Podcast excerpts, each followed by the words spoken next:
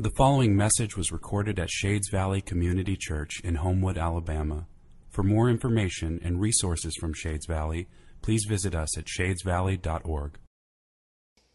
So, if you haven't already, I do invite you to open your Bibles to Matthew chapter 5. Um, last week, Brad began his sermon by quoting one of his favorite theologians, Don Draper.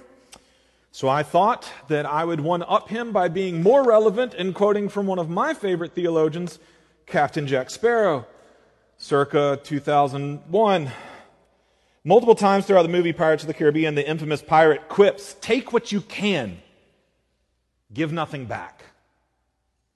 It's actually, it's actually not a line that he ever says by himself. It's, uh, it's always something that's shared, it's an exchange between two characters. It's almost like a call and response liturgy, with the leader saying, Take what you can, and the reply is, Give nothing back. It's like this mantra of the pirate's way of life because for the pirates in the film, they believe that this is the path that will lead them to the success and the happiness that they seek. Take all that you can, give nothing back until you're able to amass the wealth and riches you need to retire on Fiji. Perfect happiness and life forever. My question is this being the mantra of these pirates, is it not the mantra of our culture and our lives as well? Do we not believe the same thing that they do? is our, is our culture not full of mantras that sound virtually the same? We say things like it's a dog eat dog world, or it's survival of the fittest, only the strong survive. We call our lives a, a rat race as if there's just this one piece of cheese and you've got to climb and claw your way over everybody else to, to get it. If you want it, you got to get out there and take it. All of our mantras sound a lot like take what you can, give nothing back. That's our culture's liturgy. Because we believe that that is the path that leads to happiness and success that we seek. It doesn't matter what category of life we're talking about, whether we're talking about vocational success, whether we're talking about economic prosperity, whether we're talking about political power or whatever. Do we not believe that the path to success and the achievement of our happiness and goals is total domination? That's the way to get what you want. I was recently talking with a friend who started his own business, and he was conveying to me that this was the kind of messaging he was receiving from other business owners. That if he wanted to be successful in business, then he had to be cutthroat, aggressive. He had to dominate, take what you can, give nothing back. This is the mantra vocationally. This is our mantra politically, is it not? Is this not everyone's political strategy? My candidate my party must win at all costs, even if that costs me my honesty and integrity.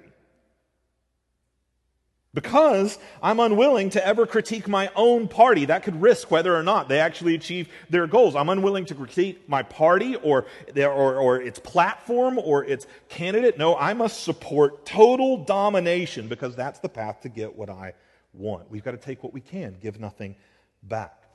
That's the liturgical call and response that reverberates throughout our culture. And it has shaped. This is what liturgy does liturgy shapes us.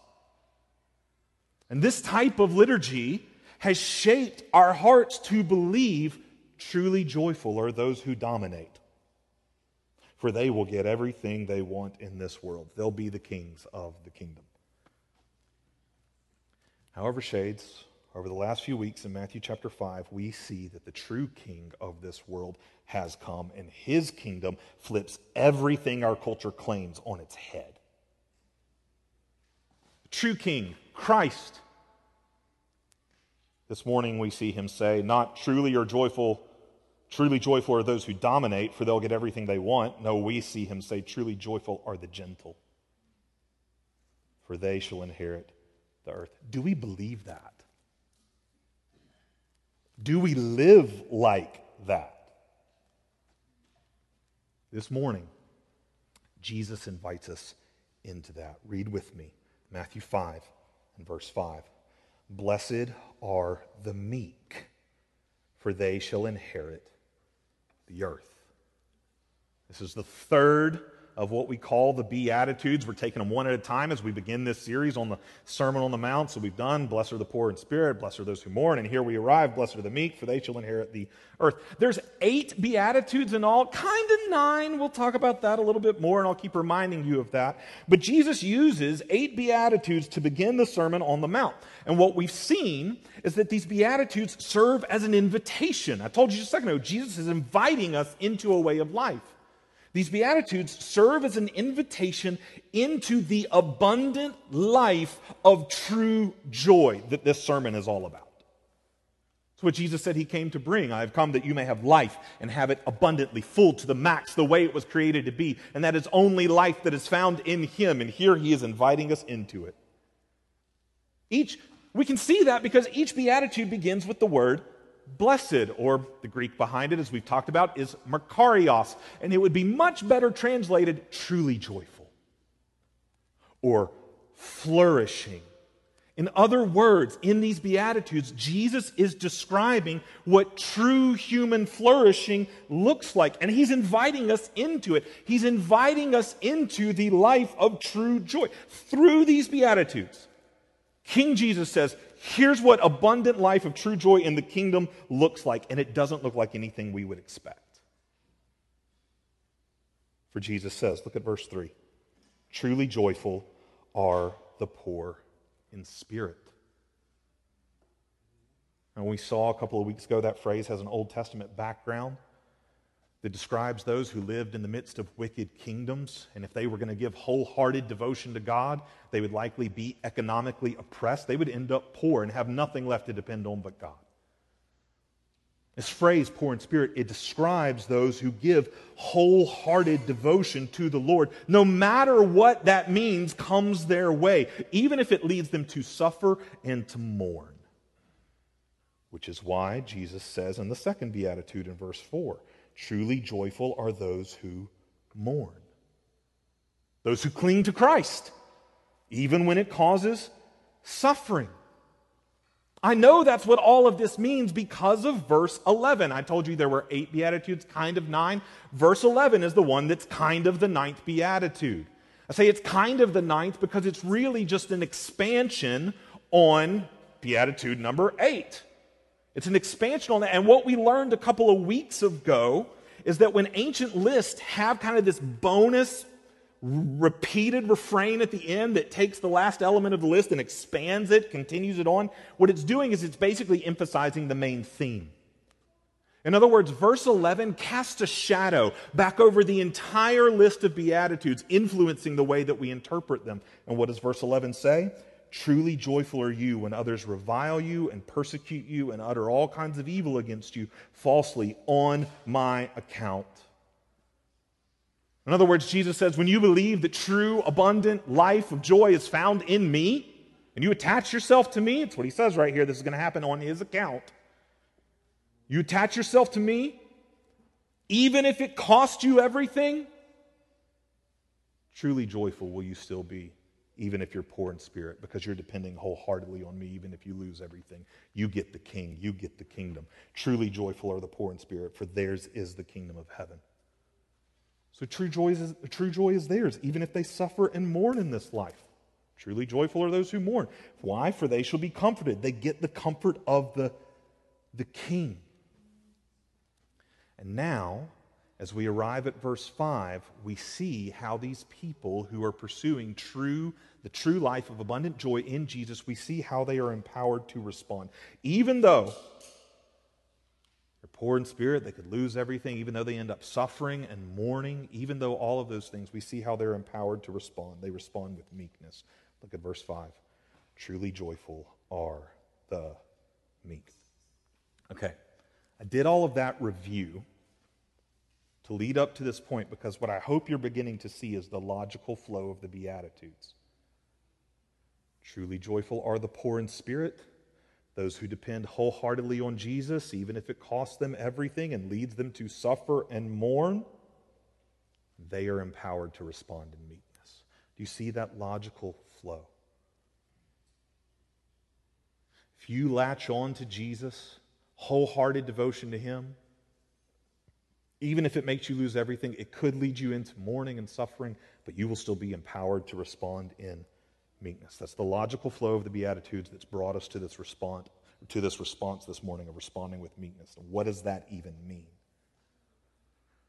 Meek is not a word that we commonly use.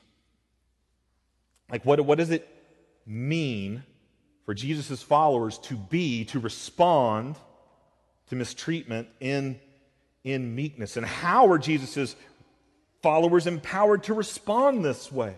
To the suffering, the mourning, the being wrong that we talked about that they will encounter. Those two questions, those are the two questions that I want us to spend the rest of our time unpacking this morning. What does meekness mean? and how is meekness empowered? Got the plan for where we're going. What does meekness mean, and how is meekness empowered? So, first, what does meekness mean? Actually tipped my hand just a few minutes ago at the beginning of our time together. I was talking about the liturgies of our culture that train our hearts to believe true joy has got to be seized, taken by dominance. I've got to dominate, take what I can, give nothing back. I contrasted that with Jesus, who says, Truly joyful are the gentle. Tipped my hand, showed you that I, what I believe meekness means. Meekness is gentleness. It's the best word I could give you to define it. Meekness is gentleness. Why don't we just translate it gentleness? Because of translation tradition it's more traditional to say, Blessed are the meek. It would be better translated, Blessed are, or truly joyful are the gentle. The Greek word right here for gentleness is praus. Praus. And I tell you that that's the Greek word behind it because Matthew in his gospel only uses that word two other times where it clearly means gentleness. You can write these down and look at them later. He uses it later in Matthew chapter 11 and verse 29. Jesus is speaking and he describes himself. And he says this Take my yoke upon you and learn from me, for I am gentle and lowly of heart. Gentle and lowly. Jesus, right here, is contrasting himself with people like the scribes and the Pharisees who are forceful and harsh with their teaching. And he's saying, No, I'm meek, I'm gentle. Gentle with sinners and with sufferers. Again, this word is used another time in Matthew's gospel, later on, Matthew 21 and verse 5, where we read this Behold, your king is coming to you, humble. That's our word. Humble, gentle and mounted on a donkey. You may recognize that as a prophecy out of Zechariah. Jesus is fulfilling this as he enters into Jerusalem for his final week, riding on not a war horse, but on a donkey.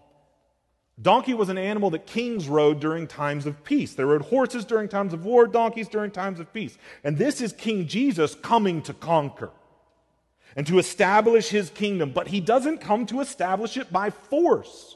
He's not on a horse. He's not coming to establish it by force or, or by the blood of war. No, he comes humbly, gently to establish his kingdom by his own blood through sacrifice. He is a meek king, a gentle king. Meekness is gentleness.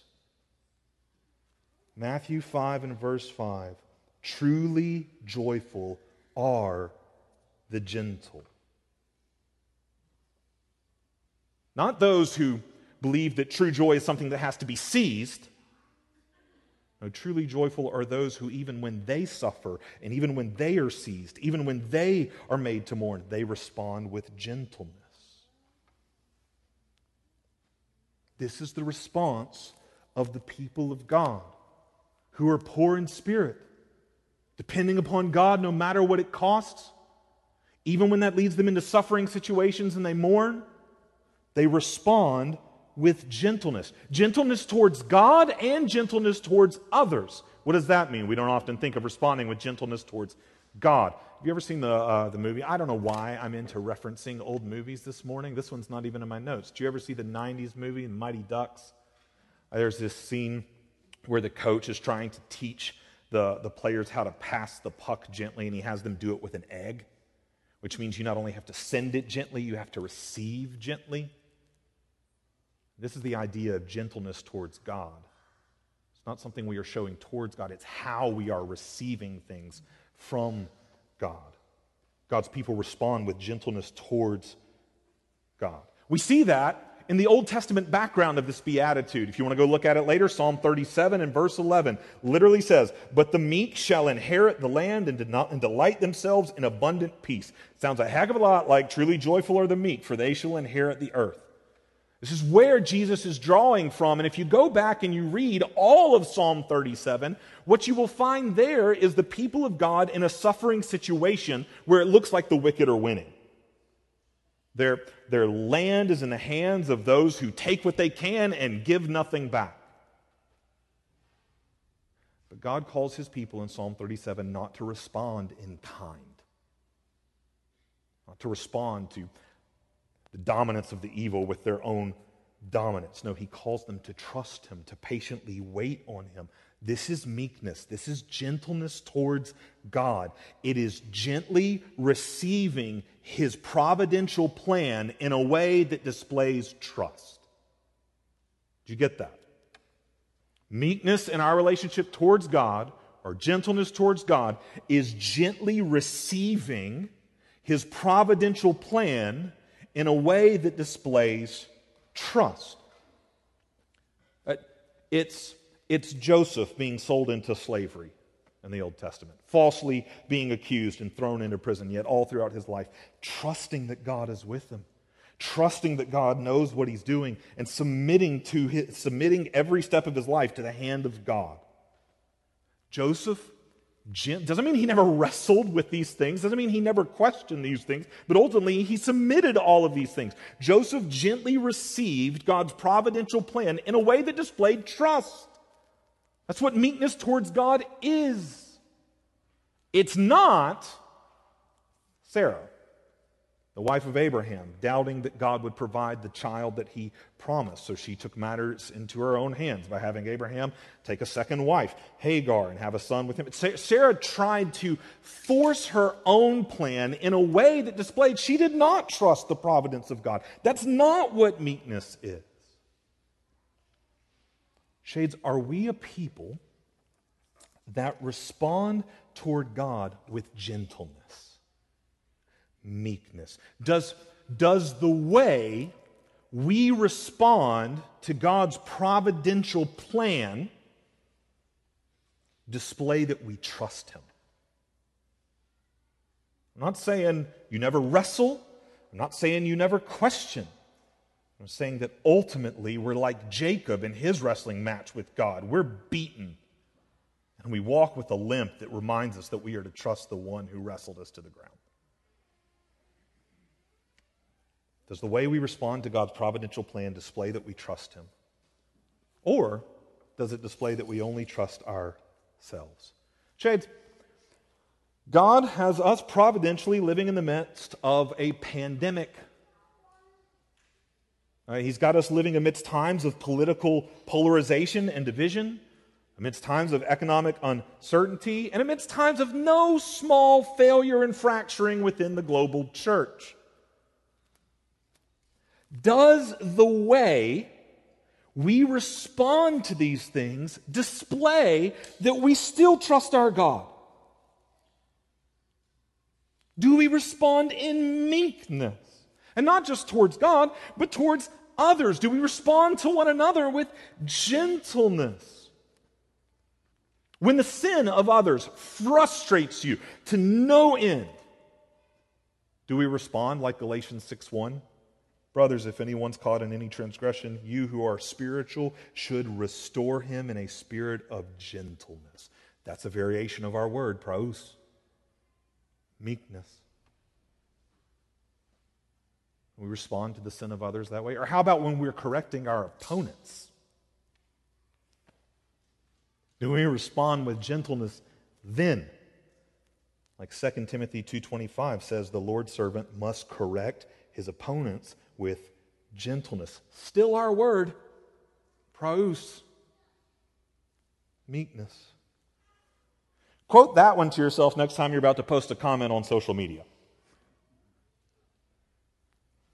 The Lord's servant must correct his opponents with gentleness, meekness. I tell you to quote that one when you post on social media because meekness is supposed to characterize our public witness. 1 Peter 3:15 Always be prepared to make a defense to anyone who asks of you for any reason for the hope that is in you yet do it with gentleness.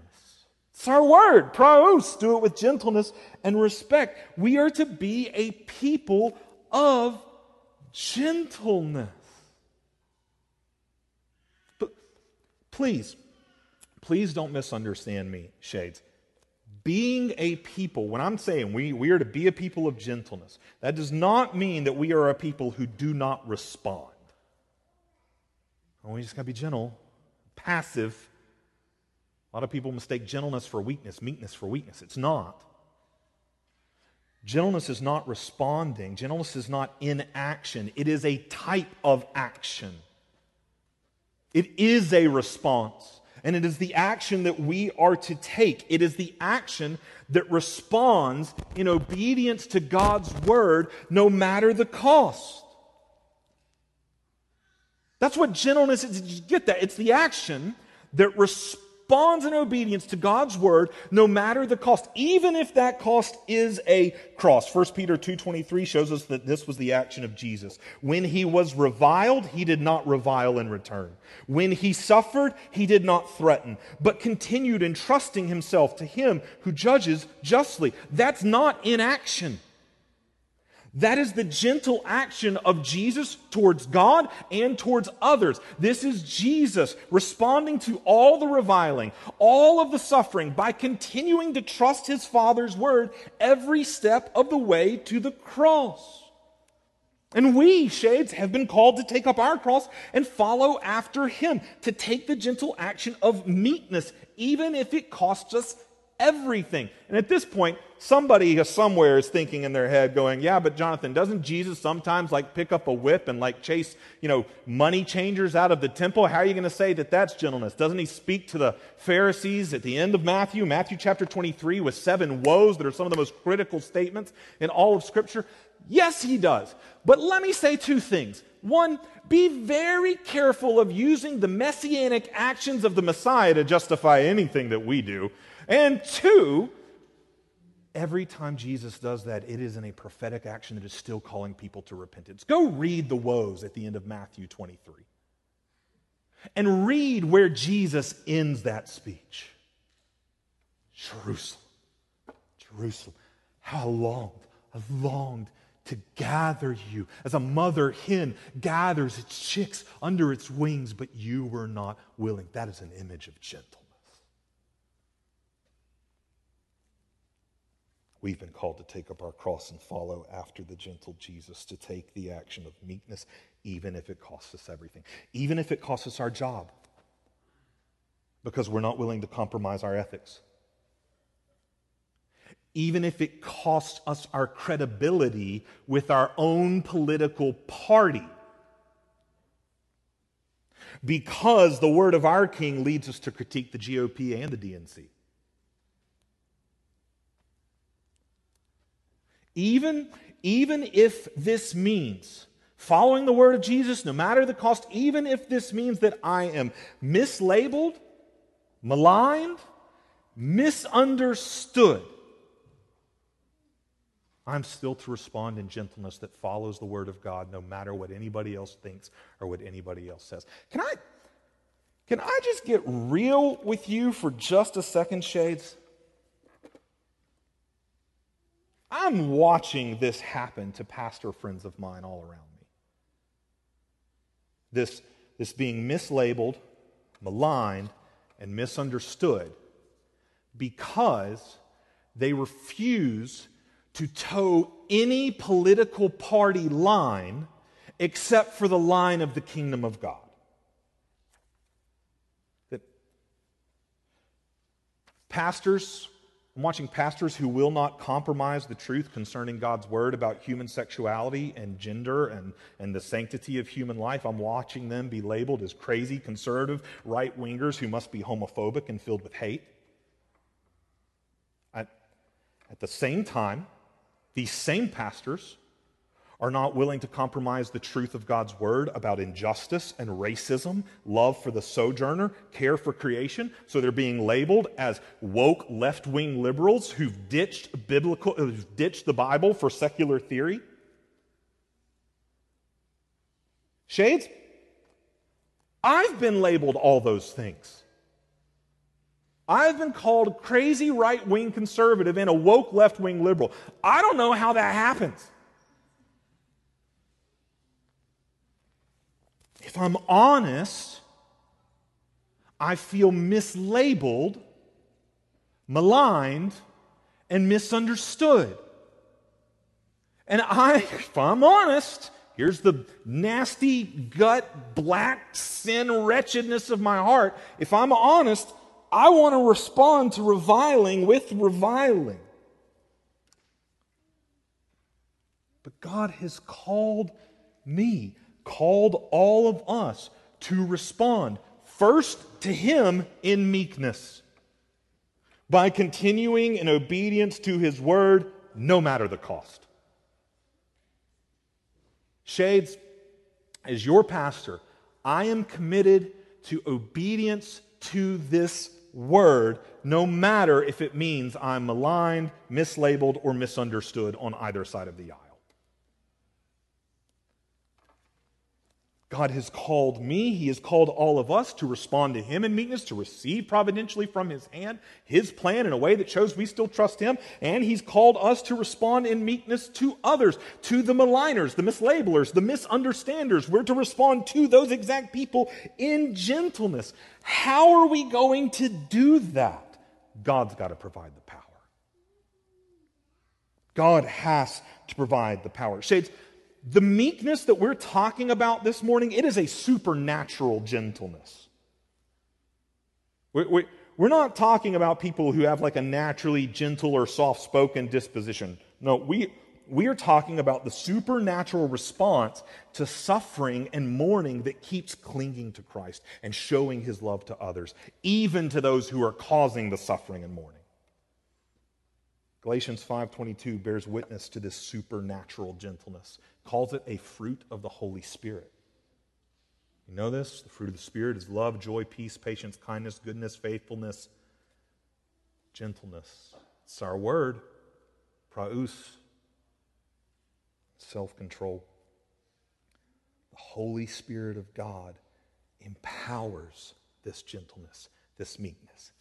How? How? That takes us to question number two How is meekness empowered. We've seen what meekness is, what, what that word means. Second question How is meekness empowered? Look one more time with me at Matthew chapter 5 and verse 5. Truly joyful are the gentle, for grounding clause. Here's what's empowering the first half of that verse. For they shall inherit the earth. That's how our gentleness is empowered by that promise right there. All of the Beatitudes have empowering promises. All of them. And the promises are not random, they, they are organically related to the Beatitude. You can see this if you just go down the list. The poor in spirit are truly joyful because they're not truly poor. Theirs is the kingdom of heaven. See how the promise is related to the Beatitude? Or those who mourn are truly joyful because they'll be comforted with the ultimate comfort of Christ. See how the promise is related to the beatitude? And you just go down the list the hungry and thirsty because they will be satisfied, the merciful because they will receive mercy, and on and on and on. The promises are a perfect fit with each beatitude. It's like a hand in a glove. So that leads us to our beatitude asking how does inheriting the earth fit with empowering meekness, gentleness. It fits because the meek, the gentle, if you remember back to what we talked about at the beginning, are they not the very ones our world believes to be on the losing end? They don't get anything they want, right? They're too meek. They're too gentle. They're not willing to throw their weight around, to, to forcefully dominate to achieve their goals. The beatitude that our world believes is truly joyful are those who dominate because they'll get everything they want vocationally, politically, economically. Take what you can, give nothing back. A true life of joy has got to be seized. But if we believe Jesus' promise, then it is the meek, the gentle, who end up on the receiving end of everything. They will inherit the earth. That's literal, shades. That's a literal promise. Because we believe that through the death and resurrection of Jesus, God is at work redeeming all things, and one day Christ will return to bring that redemption to completion in new creation, and we get the whole thing. The earth, as it was created to be. Revelation 22 and verse 5 promises that God's people will literally reign with Him in new creation forever and ever. Shades, this is what empowers meekness gentleness right now because this is true right now. The earth is yours right now. Yes, I know some of you may be thinking that promise, Jonathan, in Matthew 5 5, that's in the future tense. They shall inherit the earth. You just talked about it being fulfilled when Christ comes again, brings redemption to completion, then we inherit the earth. If you look at all of the promises connected to Beatitudes number two through number seven, they are all in the future tense. That is true but they are sandwiched between Beatitudes number one and number eight. Stay with me. Beatitudes two through seven, promises, all future tense. Sandwiched between Beatitudes, verse one, uh, excuse me, Beatitudes number one and number eight. Look at those present tense promises with me of Beatitudes one and eight. Verse three, truly joyful are the poor in spirit, for theirs is, present tense, is the kingdom of heaven. Go to Beatitude number eight in verse 10. Truly joyful are those who are persecuted for righteousness' sake, for theirs is, present tense, is the kingdom of heaven. In other words, at the beginning and the end of this beatitude list, Jesus makes sure that something is very clear. If you belong to King Jesus, then his kingdom is yours right now. That is the present tense promise at the beginning and the end of the Beatitudes. And all of the promises in between they are all future tense because they will come in final fullness when that kingdom finally and fully comes. These promises show us the truth that we so often stress here at Shades that Christ's kingdom is an already not yet kingdom. There is a sense in which it is all already ours, but we do not yet fully possess or experience it in full. Shades, you are already a citizen of the kingdom of God. The king is already present in your life, and all of the promises of the kingdom are guaranteed, already yours, even though they are not yet fully and finally fulfilled. In other words, the meek shall inherit the earth. No, that promise is not yet finally fulfilled, but it is already guaranteed yours. And that's what empowers us to be meek, to be gentle. Do you see how this works? When, when I believe that the earth is mine, I don't have to dominate to try and get it. It's already mine.